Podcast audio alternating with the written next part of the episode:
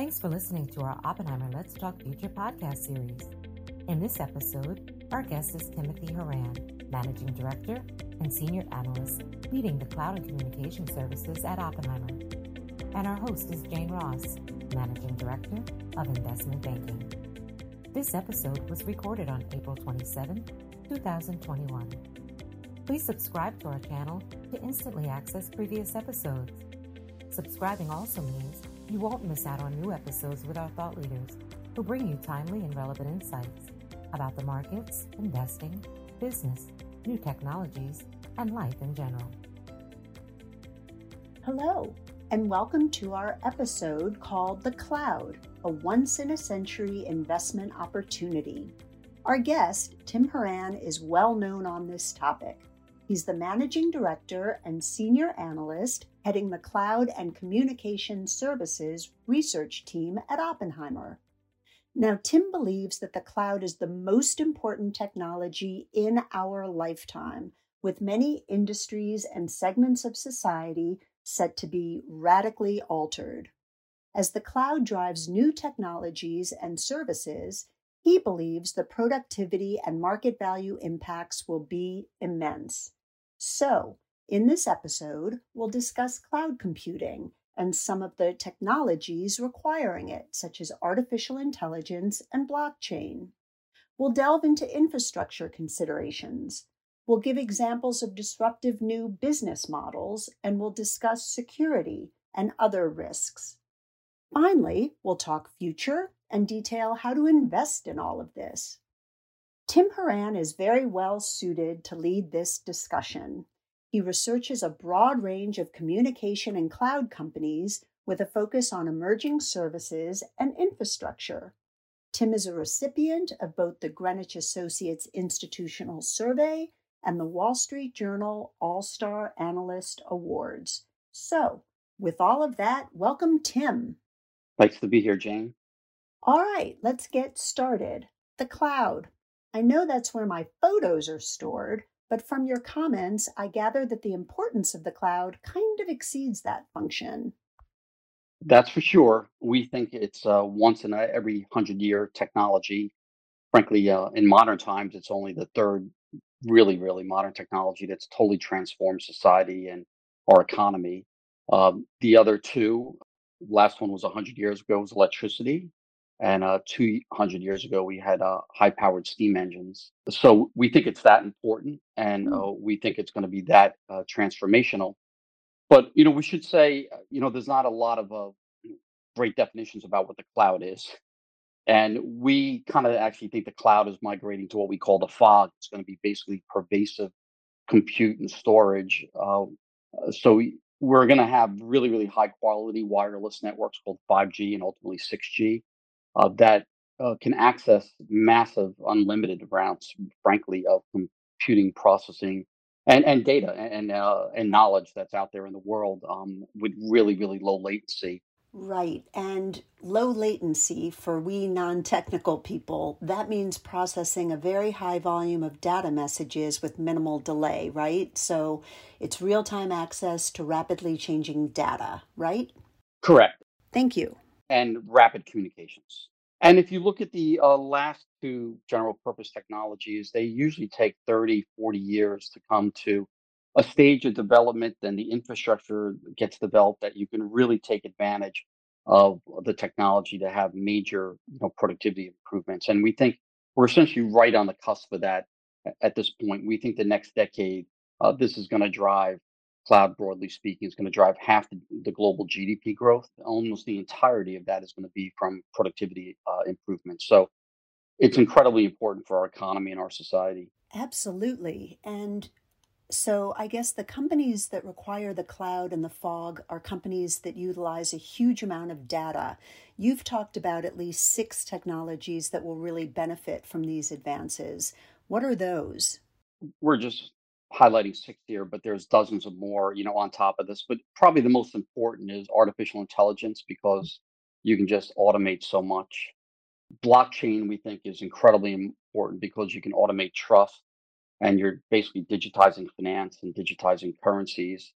Um, related to AI, but clearly separate, is going to be um, two other important ones uh, robotics and basically automating factories and warehouses. And then uh, autonomous vehicles, we think um, obviously are going to happen and be electrified primarily. And then the healthcare industry is going to be revolutionized here from genomics. And then ultimately, um, almost every single device that has electricity in it will have the ability to kind of communicate with the cloud.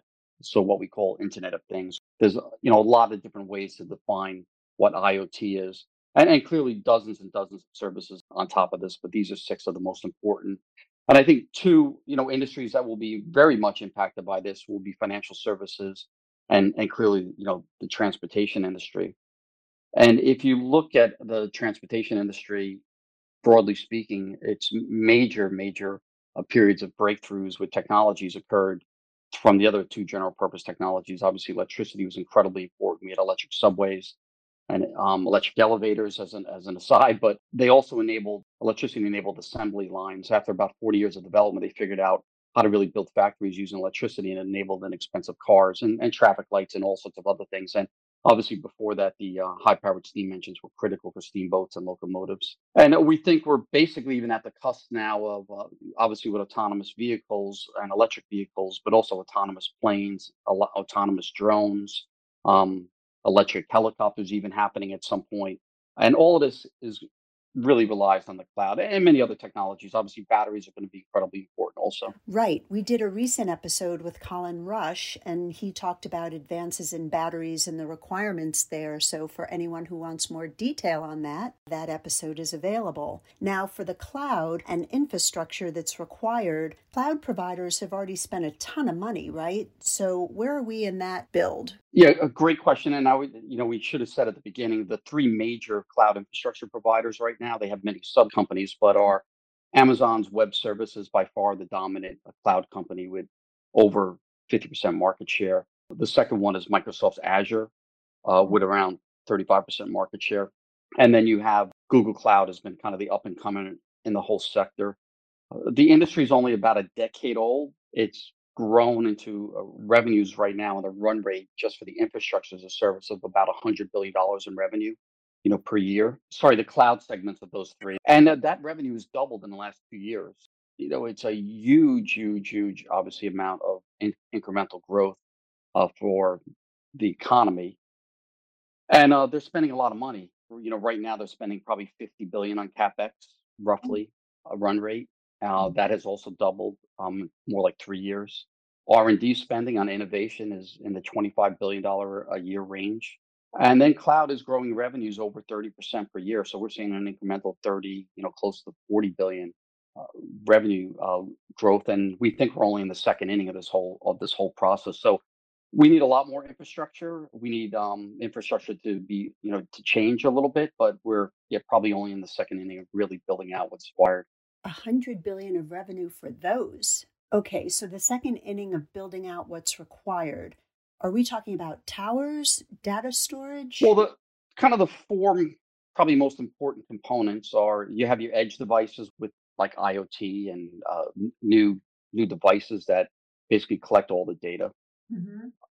Then you need the networks to transport it into the cloud, and this is largely 5G. And 5G requires towers, uh, radio access networks, fiber, going back now to, to the third component, really, of the data centers.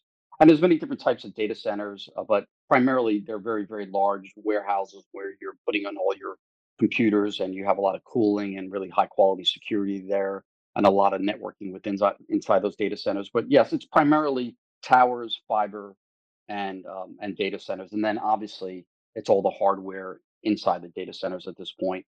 And we're seeing, you know, just really, really strong growth and really de- strong demand for all four. Things are tweaking a little bit. We are building out more small towers or small cell sites, we call them. We are building out more small edge based data centers at this point.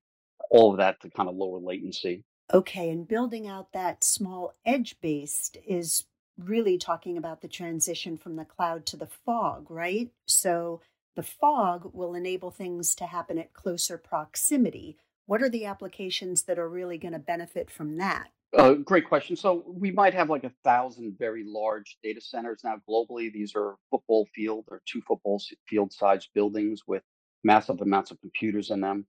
Right. What we're going to end up doing is seeing having more like tens of thousands of smaller data centers that might only be the size of a, a room, even.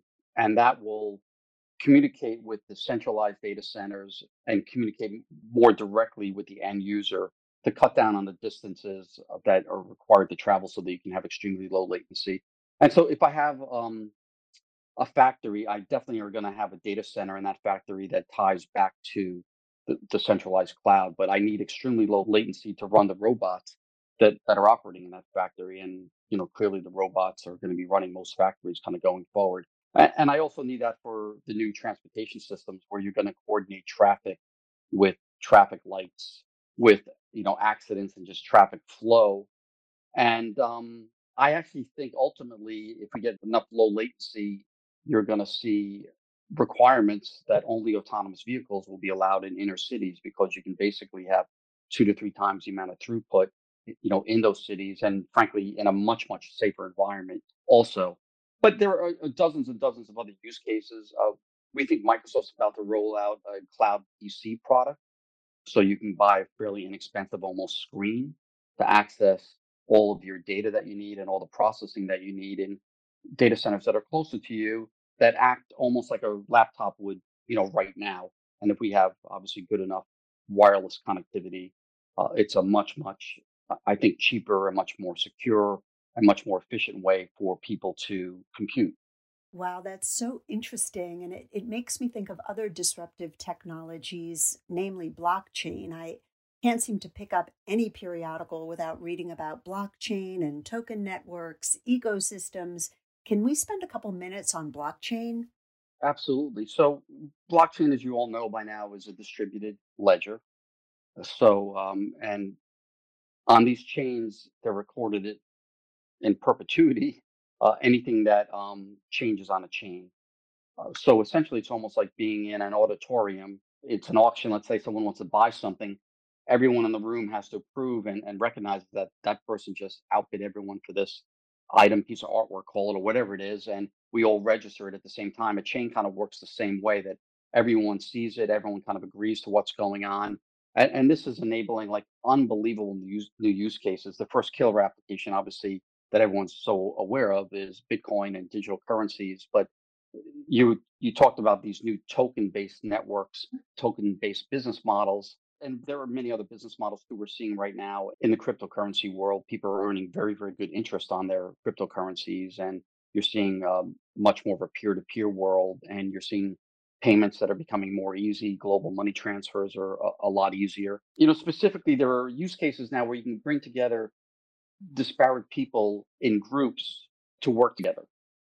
So this would be in everyone's interest to do so because you can pay people in tokens or they can get token ownership for acting in the benefit of the entire group. Just two examples I'll point out there's a company, Helium, that's building customer built wireless networks to ultimately try to compete with um, the large telephone companies. These customers, they basically put out a hotspot at their house. They use their broadband at their house, and anyone who uses that hotspot, wireless hotspot, would get paid in, in tokens essentially. That's, uh, we think, could be very, very disruptive to the whole wireless industry. Uh, one other example would be a company called Suku, which um, enables food to table. They essentially give tokens to the farmers for um, logging information about their produce, how it was manufactured, when it was shipped, where it was shipped to. And then those tokens, both Helium and Suku, are publicly traded, so they can exchange those tokens essentially for for money. And, and not to say there are many, many other you know disruptive use cases. Uh, that we've seen with the internet recently. And I think over time, there's a decent chance blockchain could disrupt them. Blockchain has the ability to cut out middlemen by essentially enabling a lot more peer to peer and people working in groups together to the benefit of everyone, where you don't have to pay a middleman. So ultimately, things like Facebook and Airbnb and Netflix could be uh, disrupted from blockchain. And but even all those products and services are get, just getting improved by the cloud and like you know what AI enables. So what you're kind of seeing with blockchain is it not only enables people to work together, but it also makes data immutable where I can store data and have a track record of data forever. And I'm doing all this on top of the cloud. And that makes collecting data more valuable over IoT and it makes the demand for better wireless next kind of networks better and better. And it kind of all keeps coming together. And, and clearly we've already been living a lot of the benefits of this cloud you know, day to day. I mean, all of us, I think, appreciate the recommendation engines you get from Netflix and Spotify and shopping on Amazon Prime. You know, ride sharing and carpooling um, requires AI. We've seen, uh, I think, some you know major benefits even to driver safety with uh, automatic braking and braking for collisions and anti-skid and lane switching and, and drowsy driving alerts.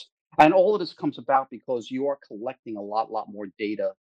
And when you collect that data, you can train your AI models on the cloud to make anti-braking and anti-collisions better and better. And it becomes a virtuous cycle.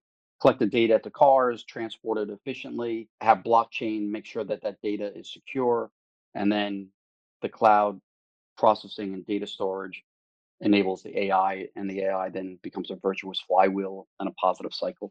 Well, a virtuous flywheel and a positive cycle is all good, but I hear this and I think about security risks. You know, if you're operating with all that data on a centralized platform, aren't we setting up the potential for much greater security risks?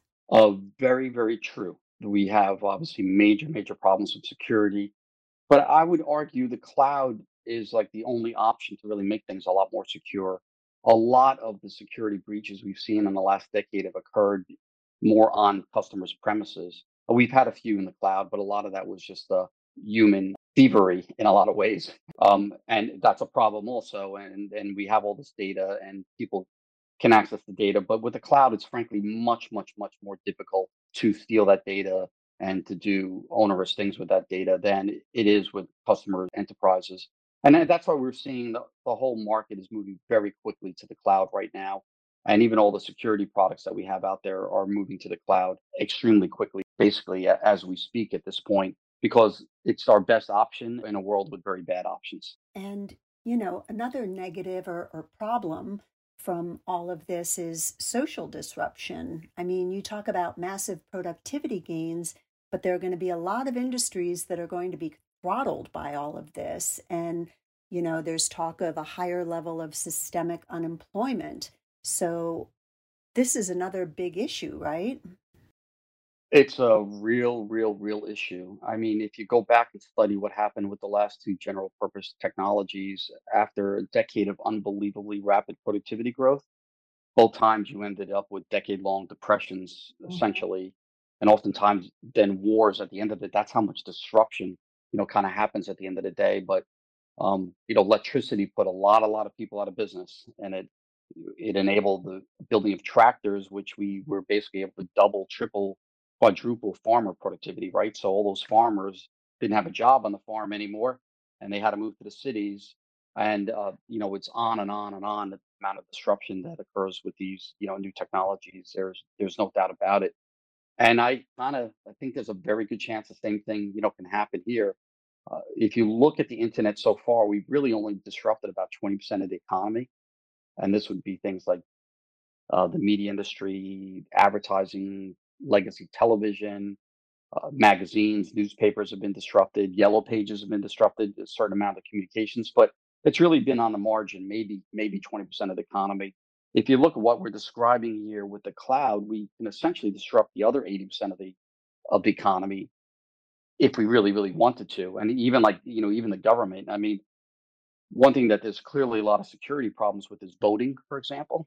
And if we were to apply blockchain on the cloud to voting, we would basically eliminate fraud because everyone would be identified and there would be a track record of that that person voted. We know that we we can hide who they voted for or what they did, but you would know that they were registered and, and they voted. And that's just you know kind of one example of how um, you can even disrupt the government industry quite a bit. Uh, land titles can be are very complex and be you know disrupted. We think quite a bit, but half the world is almost middlemen right. that are kind of extracting you know a good amount of the economic interests of society by being middlemen and cloud and blockchain kind of can eliminate an awful, awful, awful lot what, what we're basically, you know, seeing out there. Uh, we think the financial services industry, as I mentioned, legal industry, you know, potentially even oil if we get a lot better batteries. I mean, battery productivity is improving 15% per year.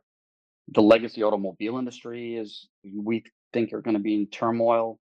We think the legacy healthcare industry is incredibly antiquated. Legacy government industry is obviously you know, very, very antiquated. Law enforcement is obviously incredibly antiquated. We don't need to tell anyone on this podcast. And then the whole tech sector. I mean, every time we've had a new generation of compute, we have disrupted the legacy compute and technology industry. Um, and I think the same thing's going to happen here. And a lot of people are trying to create uh, blockchain based cloud products to go disrupt Google, Facebook, even Apple. I mean, if we get much, much better infrastructure and fog infrastructure, we don't need $1,000 or $1,500 smartphones anymore. We're only going to need, you know, $100 smartphones.